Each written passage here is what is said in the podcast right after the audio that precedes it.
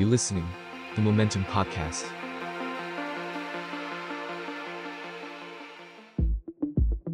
บีโฮเดอร์พอดแคสต์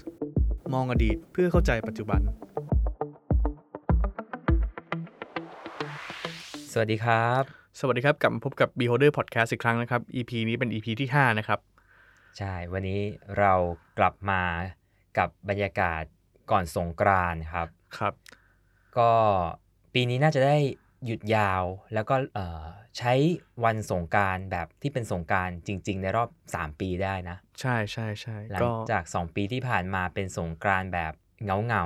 อืม ๆลุ้นๆกันไป ใช่ไหมปีปีแรกเนี่ยก็คือยกเลิกเลย ปีแรกยกเลิก เมื่อปี 2020 ครับ ปีที่แล้วเนี่ยก็สถานการณ์กำลังจะดีขึ้น อ่า แล้วก็ก่อนสงกรารแค่ประมาณไม่กี่วัน อ่า ก็มีเรื่องที่ทองหล่อ อ่า อแล้วก็เกิดการระบาดของสายพันธุ์ใหม่ ครับ แล้วก็นำไปสู่โอ้โห ความรุนแรงของโควิด ใช่ครับ ปีนี้ก็เป็นปีใหม่ไทยอีกปีหนึ่งที่ อืม ก็ปล่อยใช่ไหมฮะ ไม่มี ใช่ ไม่ได้มีมาตรการอย่างอื่น แล้วก็คิดว่าก็คงจะเป็นการเดินทางกลับบ้านครั้งใหญ่เหมือนกัน แล้วก็ อืม คงจะมีตัวเลขผู้ติดเชื้อที่น่าสนใจเหมือนกัน อืม เรายังไม่รู้ว่ามันจะไปถึงตรงไหนเนาะ ก็หวังว่าจะไม่ไม่ได้มีความรุนแรงของ ครับ อาการอะไรเงี้ยเนาะ ครับ แล้วก็เอ่อยังไงก็ตามครับสถานการณ์บ้านเมืองของเราก็มีหลาย ๆ เรื่องเข้ามาในช่วงนี้ ครับ ไม่ว่าจะเป็นเรื่องเลือกตั้งผู้ว่ากทม ครับ ที่เริ่มสนุกขึ้นเรื่อยๆ ครับ เอ่ออีกไม่นานจะมีการอภิปรายไม่ไว้วางใจ อีกไม่นานหวังว่าจะมีการเลือกตั้งครั้ง ใหม่ อ่าใช่ ใช่ไหมฮะ ครับ ทีนี้ในระหว่างที่เราพูดถึงการเมืองภาพใหญ่ การเมืองอีกส่วนหนึ่งก็น่าสนใจเหมือนกัน อืม เอ่อรอบสัปดาห์ที่ผ่านมา ครับ เกิดเหตุการณ์ที่วัดบวร อืม หนึ่งคือสมเด็จพระวรรณรัตน์เนี่ยซึ่งเป็นเจ้าวาดวัดบวรเนี่ย ครับมรณภาพ มรณภาพนะฮะแล้วก็หลังจากสมเด็จพระวรรณรัตน์มรณภาพเนี่ยก็มีเหตุการณ์สำคัญอีก ใช่ ก็คือมันมีการบอกว่ามีคนใกล้ชิดใช่ไหม ม ของสมเด็จพระวรรณรัตน์เนี่ย อืม ยักยอกเงินไป 200 ล้านบาท โหตกใจมาก ตกใจ แล้ว มาก แล้วประกาศเนี้ออกมาโดยวัดบวรเอง ก็ออกมาประกาศ า เอง ใช่ใช่ แล้วก็เป็นเป็นเรื่องที่น่าสนใจ เพราะว่าสมเด็จพระวรรณรัตน์เนี่ยเพิ่งมรณภาพไปได้แค่ประมาณ 2-3 สัปดาห์ไม่ถึงเดือนอ่ะ ครับ แล้วก็มีการยักยอกทรัพย์เกิดขึ้นขนาดนี้ ภายหลังไม่นานก็จับตัวได้ด้วย อืม แล้วก็แต่ไม่มีใครได้เห็น แล้วก็เอ่อมีการมาบอกว่ามีการโยกย้ายไปซื้อทรัพย์สิน ซื้อรถซื้ออะไรต่างๆ มากมาย ใช่ ซึ่งเอาจริงๆเนี่ยหลาย ๆ คนก็มองว่าเรื่องเหล่านี้ไม่น่าจะเกิดขึ้นภายในเวลาไม่นานหลังจากเอ่อสมเด็จพระวรรณรัตน์เพิ่งสิ้นไป หรือหรือบางคนก็บอกว่ามีการวางแผนแล้วก็ทำมาตั้งแต่ช่วงที่ท่านป่วย อืม ช่วงที่ท่านอาพาธอยู่ ฮะ ที่เอ่อโรงพยาบาลจุฬา ครับ ยังไงก็ตามครับ เรื่องนี้ก็เป็นเรื่องที่ทุกคนตั้งข้อสังเกต และเกิดคำถามในสังคม โดยเฉพาะเรื่องประเด็นของเงิน 200 ล้าน อืม 200 ล้าน อืม ซึ่ง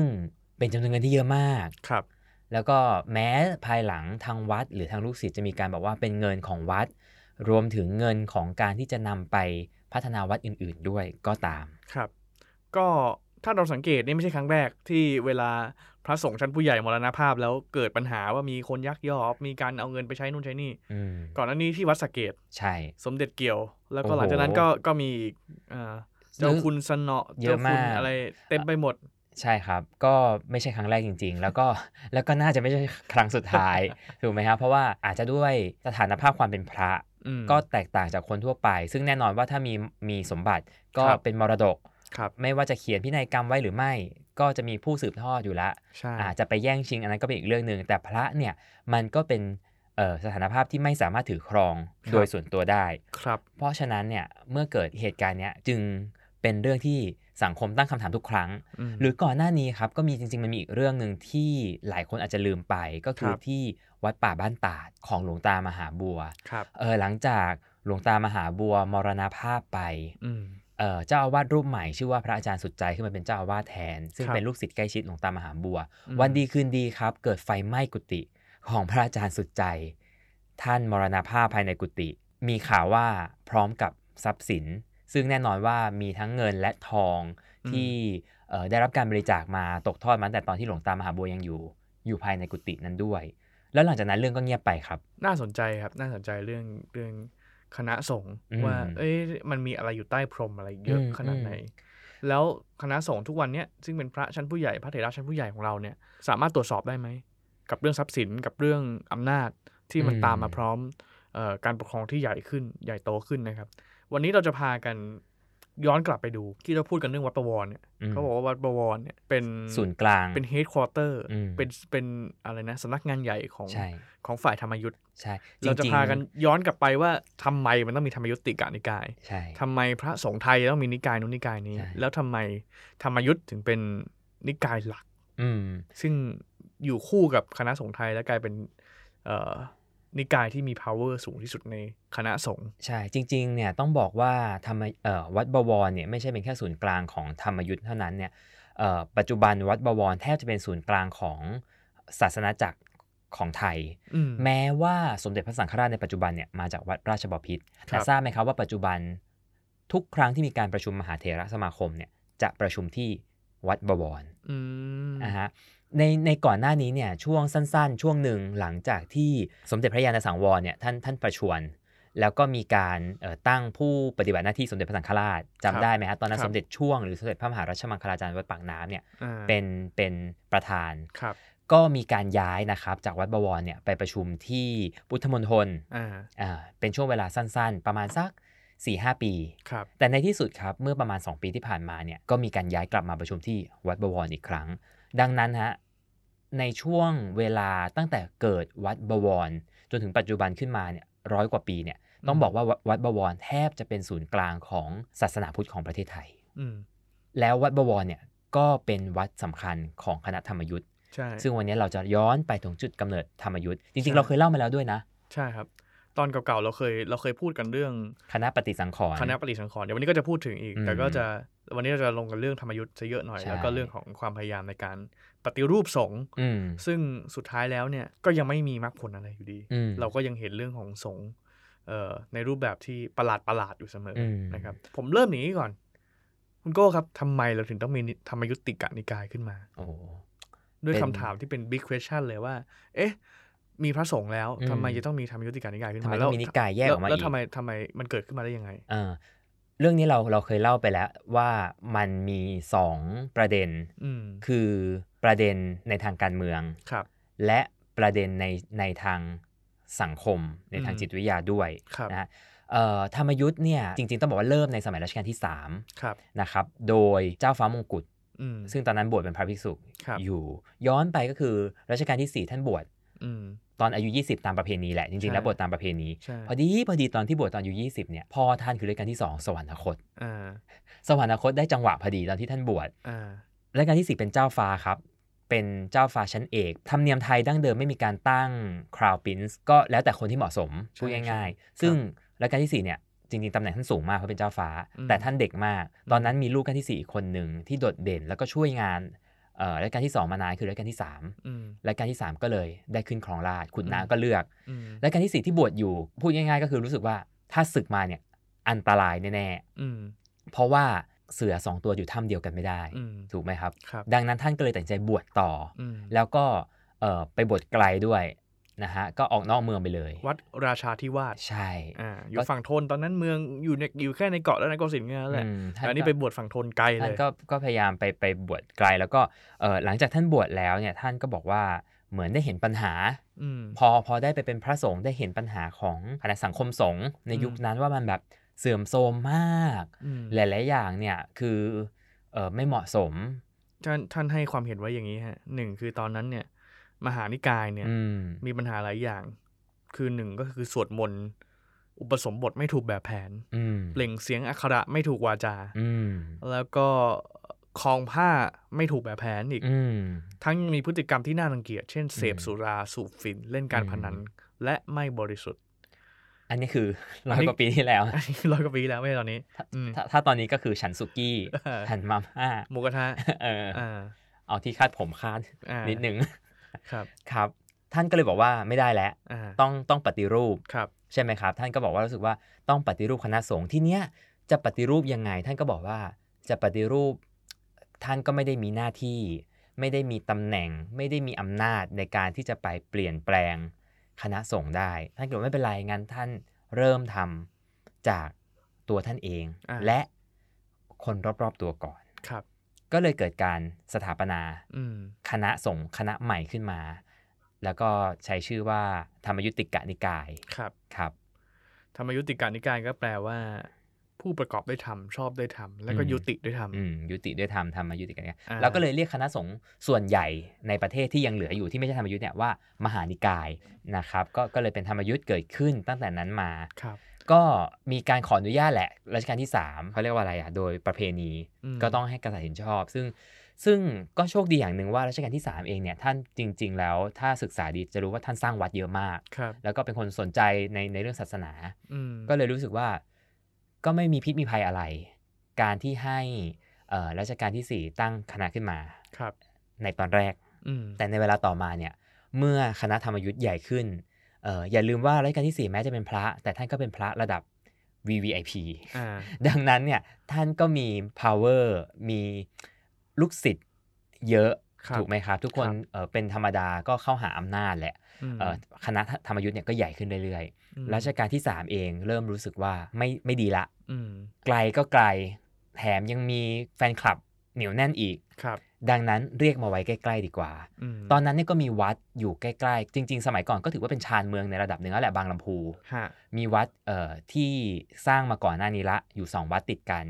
ชื่อว่าวัดบวรกับวัดรังสีเนี่ยแหละ อ่า เอ่อวัดบวรเนี่ยมาจากชื่อพระบวรราชเจ้า ครับ ซึ่งซึ่งสร้างในสมัยนั้น ก็บอกว่าอาวัดเนี้ไม่มีเจ้าอาวาสก็นิมนต์พระพิสุเจ้าฟ้ามงกุฎเนี่ยมาครอง อืม ที่วัดบวร แล้วก็รวมทั้งสองวัดเนี่ยเข้าด้วยกัน ก็เลยเกิดเป็นวัดบวรขึ้น อืม ให้รัชกาลที่ 4 เนี่ยมาเป็นเจ้าอาวาสรูปแรกขึ้นที่วัดบวร อ่านั่นคือที่มาว่าทำไมวัดประวรถึงกลายเป็นศูนย์กลางเป็นเฮดควอเตอร์ของ ใช่ ธรรมยุทธ์นะครับ ใช่ฮะ ทีนี้ turning point อีกครั้งหนึ่งที่สำคัญก็คือ พรบคณะสงฆ์รัตนโกสินทร์ศกที่ 121 อืมอันนี้รัชกาลที่ 5 ละ ใช่ มีมีเกร็ดนิดนึงก่อนจะเข้ารัชกาลที่ 5 พอสุดท้ายรัชกาลที่ 4 ได้ครองราชย์ ครับ แน่นอนว่าเนี่ยคือจุดเปลี่ยน อืม ที่ทำให้อำนาจของธรรมยุทธ์เนี่ยเพิ่มสูงขึ้นทันที ฮะ เมื่อรัชกาลที่4ครองราชย์ใช่ไหมครับณตอนนั้นเนี่ยสังฆราชยังเป็นสังฆราชองค์เดิมอยู่ ครับ มันก็ยังไม่ได้มีอะไรหรอก แต่พอเมื่อสังฆราชองค์เดิมเนี่ย สิ้น อืม สุดท้ายรัชกาลที่ 4 ก็ตัดสินใจสถาปนาสมเด็จพระสังฆราชองค์ใหม่ ฮะ ซึ่งเป็นพระจากธรรมยุทธ์ อ่า อ่าแล้วก็มีเรื่องที่น่าสนใจอีกเรื่องหนึ่งก็คือเอ่อตอนรัชกาลรัชกาลที่ 4 บวชนะนะครับ ก็มีลูกศิษย์คนหนึ่งเป็นนาคหลวง นาคหลวงเนี่ยคือเป็นเนนที่แบบเก่งมากได้ไปเรียนเก้าประโยค อืม ชื่อว่าเนนสา ฮะ เนนสามีความสำคัญยังไงรู้ไหมฮะเนนสาเนี่ยก็บวชพร้อม ๆ กับตอนที่รัชกาลทีสี่4 เป็นพระ อ่า แล้ววันหนึ่งเนี่ยเมื่อรัชกาลที่สี่เอ่อขึ้นครองราชย์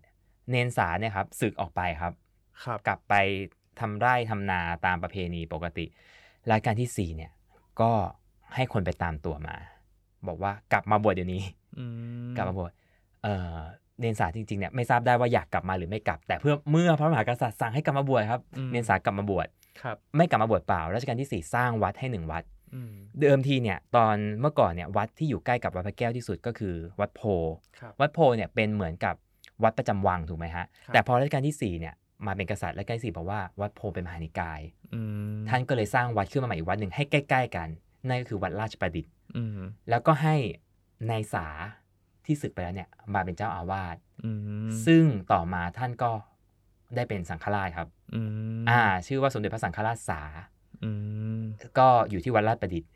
อันนี้ก็เป็นเป็นเป็นจุดที่เห็นแล้วว่า ธรรมยุทธ์เนี่ยเข้ามามีบทบาทมากแบบก้าวกระโดด ใช่ นะ ใช่ ฮะแล้วก็มันมีเรื่องของการห่มผ้าอย่างที่เมื่อเมื่อครู่แบงค์เล่าไป ครับ มีเรื่องของการสวดมนต์ ครับ ที่แตกต่างกัน อืม เอ่อธรรมยุทธ์จะไม่ใส่รองเท้า ครับ ไม่รับเงิน อะไรอย่างเงี้ยเป็นเป็นเป็นข้อกำหนดที่ เขาบอก ำหนด ธร ขึ้น รมยุทธ์ถ้าจะรับเกินต้องมาเป็นใบประวรณาแทน ใช่ ใช่ไหม ใช่ แล้วก็เอ่อเมื่อกี้เสริมเรื่องวัดราชประดิษฐ์ราชประดิษฐ์หน่อยหนึ่ง อืม ความสำคัญหลังจากนั้นก็คือได้เป็นที่ประดิษฐานของของพระบรมอัฐิถูกปะ ใช่ ของพ ก็ ระมหากษัตริย์ เป็นวัดประจำรัชกาลที่ 4 ด้วย ใช่ก็ อ่า ก็สะท้อนให้เห็นว่าก็มีความสำคัญอย่างมาก อืม แม้จะเป็นวัดใหม่ ครับ อืมครับ นะ ทีนี้กลับมาที่พรบคณะสงฆ์รัตนโกสินทร์ศกร้อยยี่สิบเอ็ด ในหมายการที่ห้า อ่าตอนอันเนี้ยก็คือรัชกาลที่ห้าเนี่ยเห็น ครับ ว่ามันเริ่มมีการล่าอาณานิคมจากตะวันตกแล้ว อืม มันเริ่มมีอะไรที่ทำให้เห็นว่า เอะสังคมไทยเนี่ย ไม่สามารถเป็นสังคมที่ป่าเถื่อนต่อไปได้แล้ว อืม คณะสงฆ์ซึ่งไม่เคยมีกฎหมาย ไม่เคยมีที่ทางในทางกฎหมายที่ชัดเจน ก็ควรจะเอามาจัดระเบียบซะ อืม เอามาเป็นกฎหมายซะ แล้วก็ทำให้เห็นว่า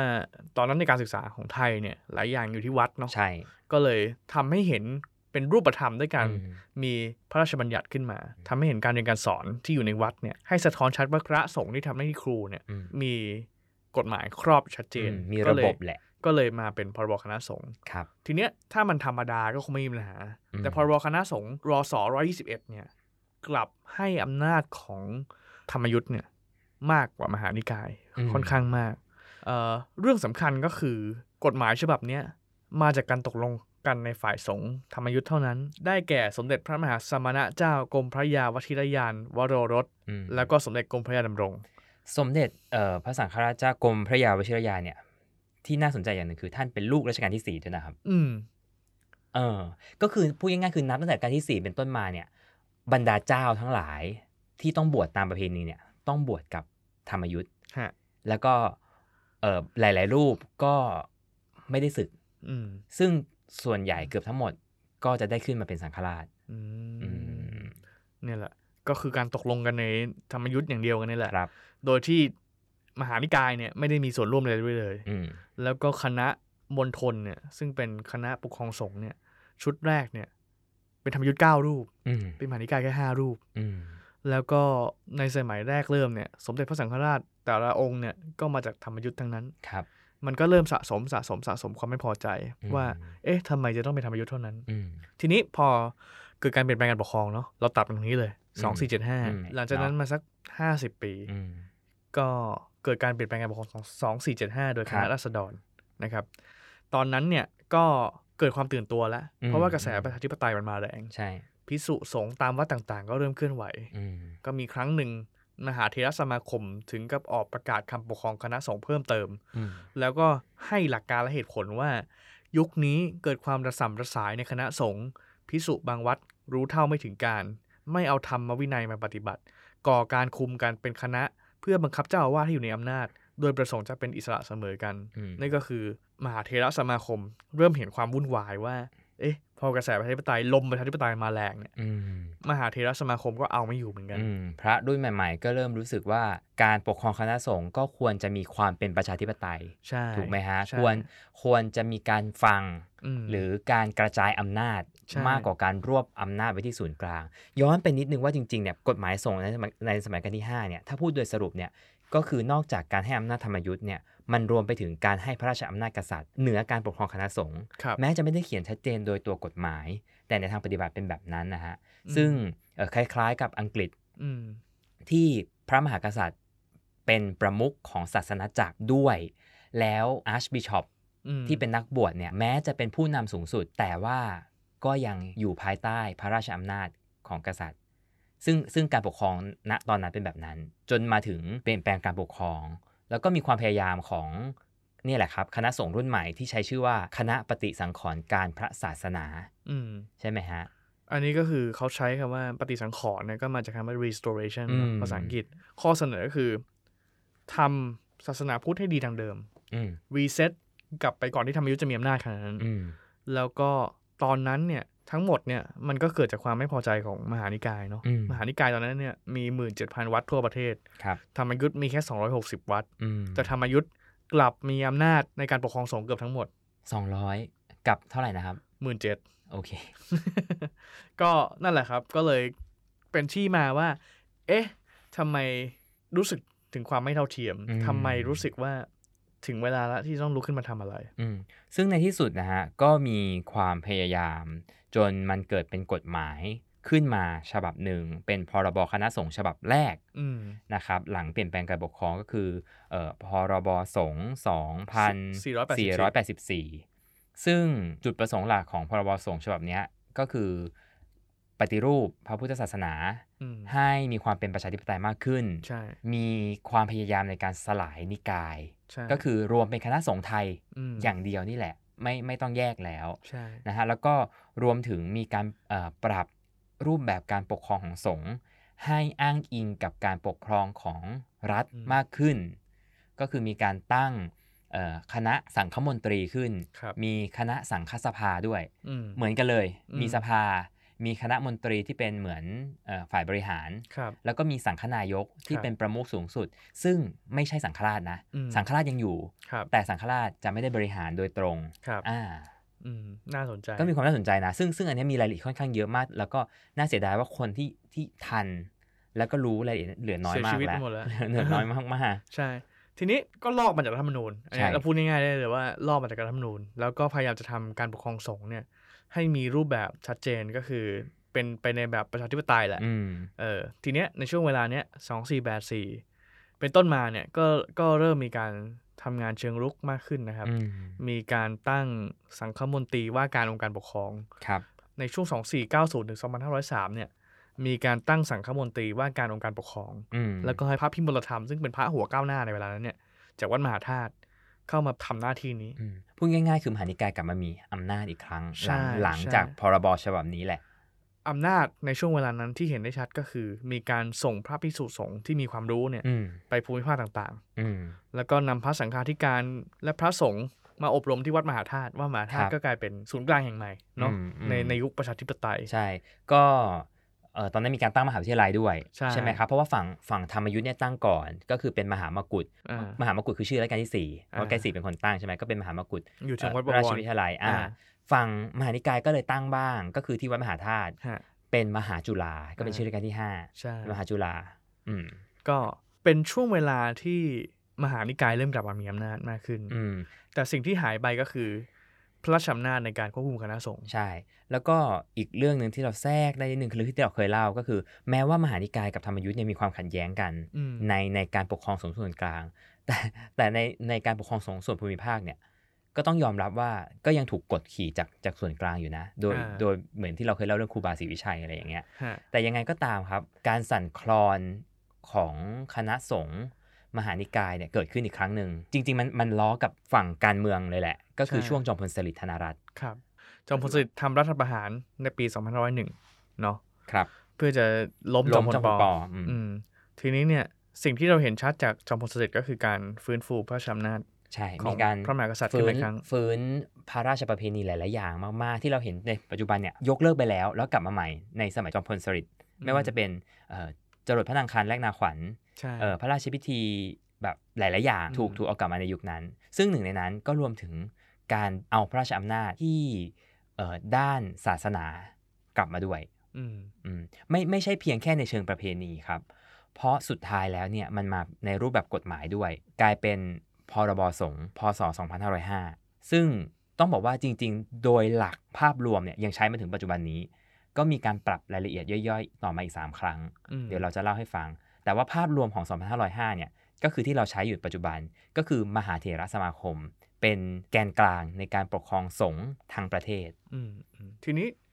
ถามว่าทำไมจะต้องยกเลิกสองสี่แปดสี่ทั้งที่เมื่อกี้เราคุยกันว่า สงฆ์แฮปปี้มหานิกาย ใช่ แฮปปี้ที่เราเห็นชัดก็คือการเปลี่ยนแปลงพรบสงฆ์เนี่ย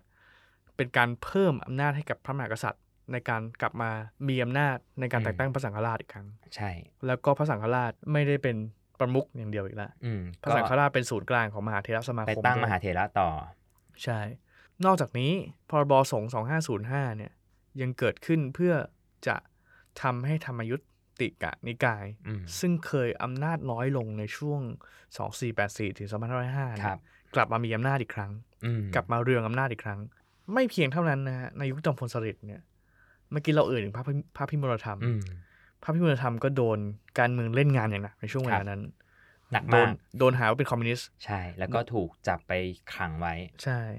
ก็ เป็นเว ก็ ลา โดน หลายปี หาสร้างข่าวว่าอะไรนะ ร่วมเพศมีอะไรงี้ด้วย โอ้โหหลายเรื่องนะฮะ หลายเรื่อง ก็มีหลายเรื่อง จากพระชั้นผู้ใหญ่ในวัดมหาธาตุ พระพิมลธรรมเนี่ยเป็นตำแหน่งของรองสมเด็จนะฮะ อืม เอ่อตำแหน่งรองสมเด็จ ซึ่งในทางสงฆ์นี่ถือว่า โอ้โห ก็อยู่ในชั้นยอดพีระมิดเนาะ ใช่ อืมยังยังโดนเอ่อกล่าวหาแล้วก็ดำเนินคดี จนถึงที่สุดเนี่ยก็คือเอ่อต้องแต่งชุดขาวอะครับ อืม ก็คือคือไม่สามารถห่มห่มผ้าได้ แล้วก็อยู่ในคุกเข้าใจว่าเป็น 10 ปีนะ อืมใช่ใช่ อืม เป็นพระที่โดนการเมืองเล่นงานอย่างหนัก ใช่ แล้วก็ ใช่ สุดท้ายก็ไม่สามารถหาข้อหาอะไรให้ท่านได้ อ่าสุดท้ายก็ต้องเมื่อผ่านไปก็ท่านก็กลับมาเป็นพระพิมลธรรม ใช่ กลับมาเป็นเจ้าอาวาสแล้วก็สุดท้ายท่านได้เป็นสมเด็จพระพุทธาจารย์นะฮะ อ่า พระพุทธาจารย์อาจใช่ไหม สั้นๆ สั้น อืม ๆ ใช่ไหมฮะ แล้วก็มรณภาพ มรณภาพ แต่ว่าท่านก็มรณภาพถ้าเข้าใจไม่ผิดเนี่ยเอ่อในสมัยของของสมเด็จพระสังฆราชเจ้าองค์ที่แล้วอะสมเด็จพระยานะครับ ครับ ก็ก็อยู่มานานมาก ใช่ แล้วก็ ใช่ แล้วก็ผ่านอะไรมาค่อนข้างเยอะทีเดียว อืม ทีเนี้ยพรบสงฆ์2505เนี่ยมีคำปรารบว่า การจัดดำเนินกิจการคณะสงฆ์มิใช่เป็นกิจการอันพึง แบ่งแยกอำนาจดำเนินการด้วยวัตถุประสงค์เพื่อการทวงดุลแห่งอำนาจ เช่นที่เป็นอยู่ตามกฎหมายในปัจจุบัน ครับ และโดยที่ระบบเช่นว่านั้น เป็นผลบั่นทอนประสิทธิภาพแห่งการดำเนินกิจการ จึงสมควรแก้ไขปรับปรุงเสียใหม่ ให้สมเด็จพระสังฆราชองค์สกลมหาสังฆปรินายก ทรงบัญชาการคณะสงฆ์ทางมหาเถรสมาคม ตามอำนาจกฎหมายและพระธรรมวินัย ทั้งนี้เพื่อความเจริญรุ่งเรืองแห่งพระพุทธศาสนา พูดง่าย ๆ อัน ก็ เนี้ย คื เห็ อน ชัด บอกว่าทำไมทำไมการปกครองสงฆ์ต้องไปล้อตาม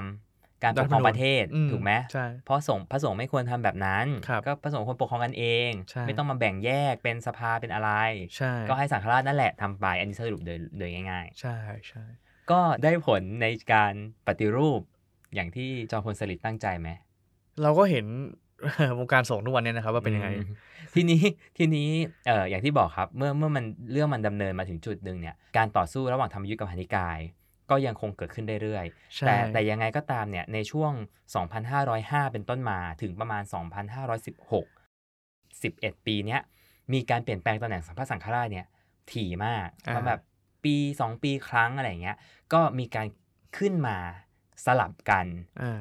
ระหว่างธรรมยุทธ์และมหานิกาย ครับ ก็เราก็จะเห็นแสดงว่ามันก็มีความพยายาม อืม ในในการต่อสู้อยู่ในระดับหนึ่ง ใช่ นะฮะโดยตอนนั้นเนี่ยกฎหมายให้อำนาจพระมหากษัตริย์ เป็นผู้แต่งตั้ง อ่า แต่แต่ยังไงก็ตามก็ต้องยอมรับว่าพระราชอำนาจที่ใช้เนี่ยทรงใช้อย่างระมัดระวัง อืม คือเมื่อจะเลือกก็มักจะเลือกที่อาวุโส ครับ เป็นหลัก และ อืม ได้รับการยอมรับเป็นหลัก อืม นะฮะดังนั้นเนี่ยเอ่อข้อคอรหาเนี่ยจะจะไม่ได้มี แต่ก็จะเกิดเนี่ยสลับกันจนสุดท้ายเนี่ย เอ่อสมเด็จพระสังฆราชที่วัดโพสมเด็จพระสังฆราชปุ่นเอ่อขึ้นมาเป็นสังฆราช อืม สมเด็จพระสังฆราชปุ่นเนี่ยเป็นความพยายามผมผมขอใช้คำแบบอาจจะดูแรงหนึ่งคือเฮือกสุดท้ายของมหานิกาย อืม ในการพยายามกลับขึ้นมามีอำนาจเหนือคณะสงฆ์ธรรมยุทธ์ อืม มีการตั้งสมัชชามหาคณิสอน ครับ ซึ่งเราไม่ค่อยได้ยินละคำเนี้ยขึ้น ก็คือเขาบอกว่าธรรมยุทธ์เนี่ยเขามีคณะเขาเองเขาเรียกว่าคณะธรรมยุทธ์ อืม แบ่งแยกการปกครองของตัวเองนะฮะอย่างเช่นจังหวัดหนึ่งเนี่ยมีเจ้าคณะจังหวัด ครับ จะมีเจ้าคณะธรรมยุทธ์แยกต่างหาก ม อะไรอย่างเงี้ย แล้วเอ่อฝั่งมหานิกายก็เลยบอกว่า แต่เราไม่เห็นมีมีแบบคณะแบบนั้น ก็เลยมีมีการตั้งสมาชามหาคณิสอนเนี่ยขึ้นมาเพื่อเป็นเซ็นเตอร์ของมหานิกาย อย่างชัดเจน ฮะ เอออย่างชัดเจนแยกออกจากส่วนกลาง อืม แต่สุดท้ายพอสิ้นสมเด็จพระสังฆราชปุ่นเนี่ยก็ต้องยอมรับว่าบทบาทขององค์กรเนี่ยก็หายไป ใช่ แม้แม้จะมีการตั้งผู้นำและมีการสืบทอดเอ่อหน่วยงานอยู่จนถึงปัจจุบันก็ตาม แต่ก็ต้องยอมรับว่าไม่มีบทบาทในเชิงการปกครองเลย อืม แล้วพอสิ้นสมเด็จพระสังฆราชปุ่นวัดโพเนี่ยก็ไปที่สมเด็จพระสังฆราชวาด วั วา ด ส ราชบ โน พิตร ที่วัดราชบพิตร อืม ซึ่งท่านก็ปกครองอยู่นานมาก อ่า จนเอ่อประมาณ 2531 32เนาะประมาณ สาว นี้ ยี่สิบสอง ก็มาเป็นเอ่อ สมเด็จยาน พระยาน อ่า นะฮะอย่างเนี้ยอันเนี้ยเราก็คงทราบกันแล้ว ฮะ ก็สังเกตว่า หลังจากนั้นก็เป็นวัดบวรมาตลอด อืม ตอนนี้รวมมา 49 ปี ที่ธรรมยุทธ อยู่กับสามวัดนี้ เป็นผู้ปกครองฮะ ครับ ทีนี้ที่น่าสนใจอีกอย่างหนึ่งก็คือเอ่อ2505 เปลี่ยนอีกที2534เนาะ อืมสองพันสามห้า 2535 มีการแก้ไขเพิ่มเติม อืม แก้ไขเพิ่มเติมนี้มีประเด็นหลักประเด็นเดียวเลยครับ คือเรื่องการแต่งตั้งสังฆราช ครับ เป็นการเปลี่ยนอีกครั้งหนึ่งเอ่ออาจจะสอดคล้องกับนั่นแหละ ผมว่าการเมืองกับศาสนามันไปด้วยกันตลอดเนาะ ใช่ ช่วงยุคนั้นเราก็เห็นเห็นเรื่องของการเมืองกลับมามีบทบาทในช่วง 2535 ใช่ไหม ใช่ เขาก็แก้กฎหมายให้การเลือกสังฆราชเนี่ยเป็นการเลือกโดยความอาวุโสแทน ใช่ ไม่ใช่พระราชอำนาจแล้วนะ อ่า เป็นเลือกโดยอาวุโสอาวุโสเรียงจากอะไรเรียงจากใครได้เป็นสมเด็จพระราชาคณะก่อน อ่า แล้วให้เสนอชื่อนั้นไปให้พระมหากษัตริย์ ใช่ ลงพระประมาพิไทย อ่า แต่สุดท้ายที่เราเคยเล่าครับ ครับ ไอการแก้ไขครั้งเนี้ยมันไม่เคยได้เกิดขึ้นจริง ไม่เคยได้ใช้ตามที่แก้ไขเลย ใช่ เพราะว่าสุดท้ายพอจะมีการสถาปนาสังฆราชองค์ที่ 20 อ่า เอ่อพระราชาคณะที่อาวุโสสุดตอนนั้นคือสมเด็จช่วงวัดปากน้ำ สมเด็จพระมหาราชมังคลาจารย์ จะต้องได้รับการเสนอชื่อ เพราะท่านขึ้นเป็นสมเด็จพระราชาคณะตั้งแต่ปี 2538 ใช่ก็คืออาวุโสมาก แล้วก็เลยเกิดเรื่องวุ่นวายขึ้นๆไม่มีการเสนอชื่อ อ่า รัฐบาลก็มีการถ่วงเวลามีการตั้งคำถามเรื่องคดีความต่างๆ มีไปถึงเรื่องธรรมกายเรื่องอะไรอย่างเงี้ยจนสุดท้ายก็ยังไม่ได้เสนอชื่อ และในที่สุดครับ เปลี่ยนราชการ แล้วก็มีการแก้ไขพรบสงฆ์อีกครั้งหนึ่งฉบับที่ ฮะ 3 ในปี 2560 ครับ แก้ประเด็นเดียวเลยครับ การแต่งตั้งพระสังฆราช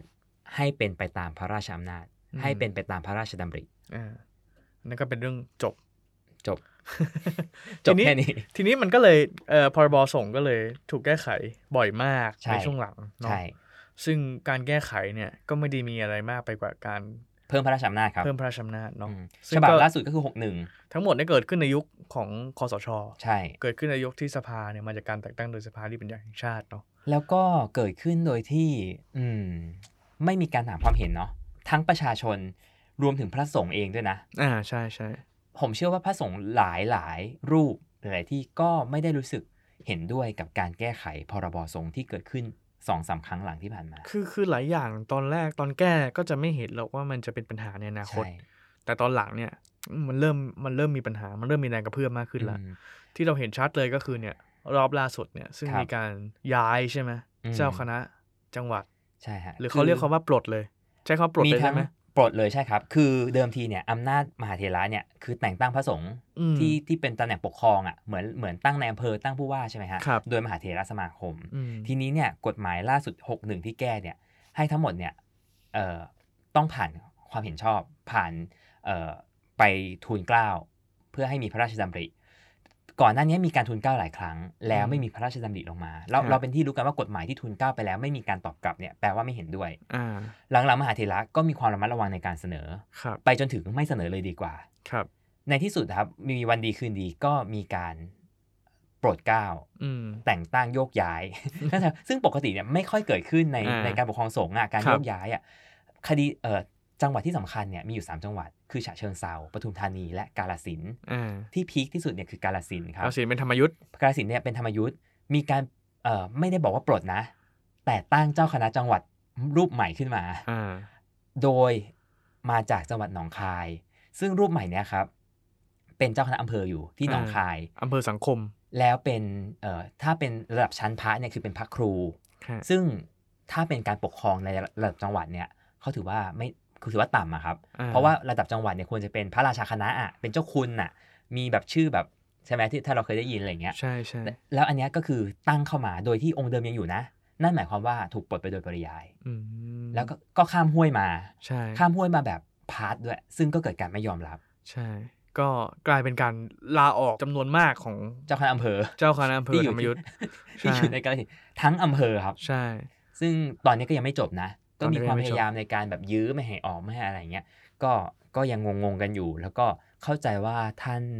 ที่ได้รับการแต่งตั้งก็ยังไม่สามารถมาปฏิบัติหน้าที่ได้ อืมอืม เออ อันเนี้ย เนี่ย ก็เป็นเรื่องใหญ่เรื่องหนึ่ง ทั้งหมดเนี้ยไล่เรียงกันไหมาให้เห็นว่า เอ๊ะ ธรรมยุทธ์เข้ามามีบทบาทในสงฆ์ไทยได้ยังไง อืม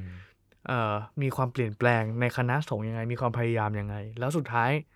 เอ่อ ความพยายามที่เห็นในช่วงเวลานั้นเนี่ย สุดท้ายมันส่งมรรคผลอะไรมาถึงปัจจุบัน อืม เนาะ ทุกอย่างมันเชื่อมโยงกันหมด ทั้ง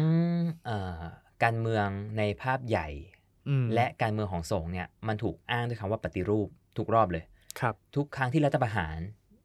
ก็อ้างว่าเอ่อเกิดความวุ่นวาย เกิด อ่า ความเกิดการคอร์รัปชันเกิดความแบบไม่สงบ ต้องปฏิรูป ต้องปรับปรุง ต้องเปลี่ยนแปลง เช่นเดียวกันกับพรบสงฆ์ที่เกิดขึ้นในทุกๆ ครั้ง ครับ ก็บอกว่าพระสงฆ์แบบทำตัวไม่ดี อืม ต้องปฏิรูปต้องเปลี่ยนแปลง แต่เราก็ยังไม่เห็นอะไรที่ที่จะบอกได้ว่าสิ่งที่เกิดขึ้นเนี่ยมันทำให้สังคมดีขึ้นจริง อืม พระพุทธศาสนาอยู่มาสองพันกว่าปีนะฮะ ๆ อืม แต่พระสงฆ์ไทยเนี่ย ถ้าเราไล่เรียงกันมาสี่สองสามร้อยปีเนี่ย อืม รู้สึกว่าจะไม่ได้คืบหน้าไปไหนเลย ใช่ เราเราก็ยังคงให้ความเคารพในฐานะผู้นำทางจิตวิญญาณ ใช่ นะฮะแล้วก็เอ่อบางคนก็บอกอ่ะเป็นความเชื่อส่วนบุคคลเป็นความศรัทธาส่วนบุคคลใด ๆ ก็แล้วแต่แต่สุดท้ายเราก็ยังคาดหวังว่า ศาสนาควรจะเป็นสิ่งที่นำพาสังคมให้มันเกิดความสันติสุขอะ ใช่ ความสุขแล้วก็แล้วก็ยกระดับสังคม ขณะเดียวกันก็ต้องปรับตัวไปพร้อมๆ กับสังคมที่มันเปลี่ยนแปลงไปด้วย ใช่ ได้อย่างแบบราบรื่นแนบเนียน และศาสนาในสังคมประชาธิปไตยก็ควรจะเป็นศาสนาที่สามารถตรวจสอบได้ อืมวิพากษ์สาวิจาร มารถ ณ์ได้ วิพากษ์วิจารณ์ได้ สามารถที่จะมีระบบตรวจสอบถ่วงดุล อืม ที่ทำให้เห็นชัดว่า จะทำยังไงให้ศาสนาเนี่ย อยู่สอดคล้องกับโลกสมัยใหม่ อืม แล้วไปด้วยกันได้โดยที่ไม่ได้ขัดแย้งกัน ใช่ครับเพราะว่าในฐานะขององค์กรการกุศล อื ผมมองว่าไม่ผิดถ้าคนจะทำบุญด้วยความศรัทธา ครับ แต่ความศรัทธานั้นเนี่ยมันต้องมาพร้อมกับความโปร่งใส ครับ เป็นองค์กรที่มีระบบ อืม เนาะมีมีรูปแบบที่มันเข้ากับยุคสมัยอะ่ะ ใช่ ไม่งั้นเราก็จะเจอข่าวอย่างเงี้ยยักยอกเงินวัด อ่า โกงเงินวัด หรือข่าวพระที่เอาเงินวัดไปทำประโยชน์ส่วนตัวบ่อยมาก หรือพระซื้อตำแหน่ง หรือพระคนนี้ อืม เส้นใคร ๆ อะไรอย่างเงี้ย เราก็จะเจอข่าวอย่างนี้ตลอดเวลาโดยที่เราไม่สามารถบอกได้เลยว่าสุดท้ายแล้วเนี่ยเขาทำจริงไหม ใช่ แล้วเราก็จะมาโทษว่าเป็นเพราะเอ่อคนสมัยนั้นสมัยนี้ อ่า เป็นเพราะสิ่งเรานู่นนี่นั่น ซึ่งอย่างที่บอกครับย้อนไปเมื่อร้อยกว่าปีที่แล้วก็เคยใช้ข้ออ้างนี้มาแล้วว่า ว่าแบบเออมันมันไม่สามารถควบคุมได้ สุดท้ายจริงๆอ่ะมันไม่ควรจะเปลี่ยนที่อะไรที่มันเปลี่ยนไม่ได้อ่ะ อื มันมันไม่สามารถทำให้ทุกคนคิดเหมือนกันได้ ฮะ แต่เราสามารถเซตระบบให้มันมันมองเห็นและตรวจสอบได้ ใช่ แล้วอะไรที่ไม่อยู่ในระบบ เราก็แค่จัดการออกไป จะดีกว่าไหม ใช่ เนาะก็หวังว่าสงกรานต์ปีนี้ทุกคนจะไปทำบุญอย่างมีความสุข อยากให้เงินทุกบาททุกสตางค์ที่ท่านได้ทำบุญไปเกิดประโยชน์กับสังคมจริง แล้วก็หวังว่ามันจะไม่มีข่าวว่าวัดไหนที่มีการยักย่อกเงินกันเป็นร้อยล้านพันล้านกันอีกนะครับ ๆ ใช่ หวังว่า ก็ขอให้ความศรัทธามาพร้อมกับปัญญาละกัน เนาะ ครับครับ ก็มีความสุขกับวันหยุดยาว ครับ นะครับ แล้ แล้ว ว ก็ ก็พบ ฝาก กันใหม่ ติดตาม Beholder Podcast อังกฤษในทุกช่องทางของ The Momentum นะครับ ไม่ว่าจะทาง Spotify Podcast ของ Apple นะครับ YouTube อืม แล้วก็ฝากติดตาม The Momentum ด้วยนะครับ ใช่ครับ พบกันใหม่ครั้งหน้าครับ สวัสดีครับ สวัสดีครับ You listening, The Momentum Podcast.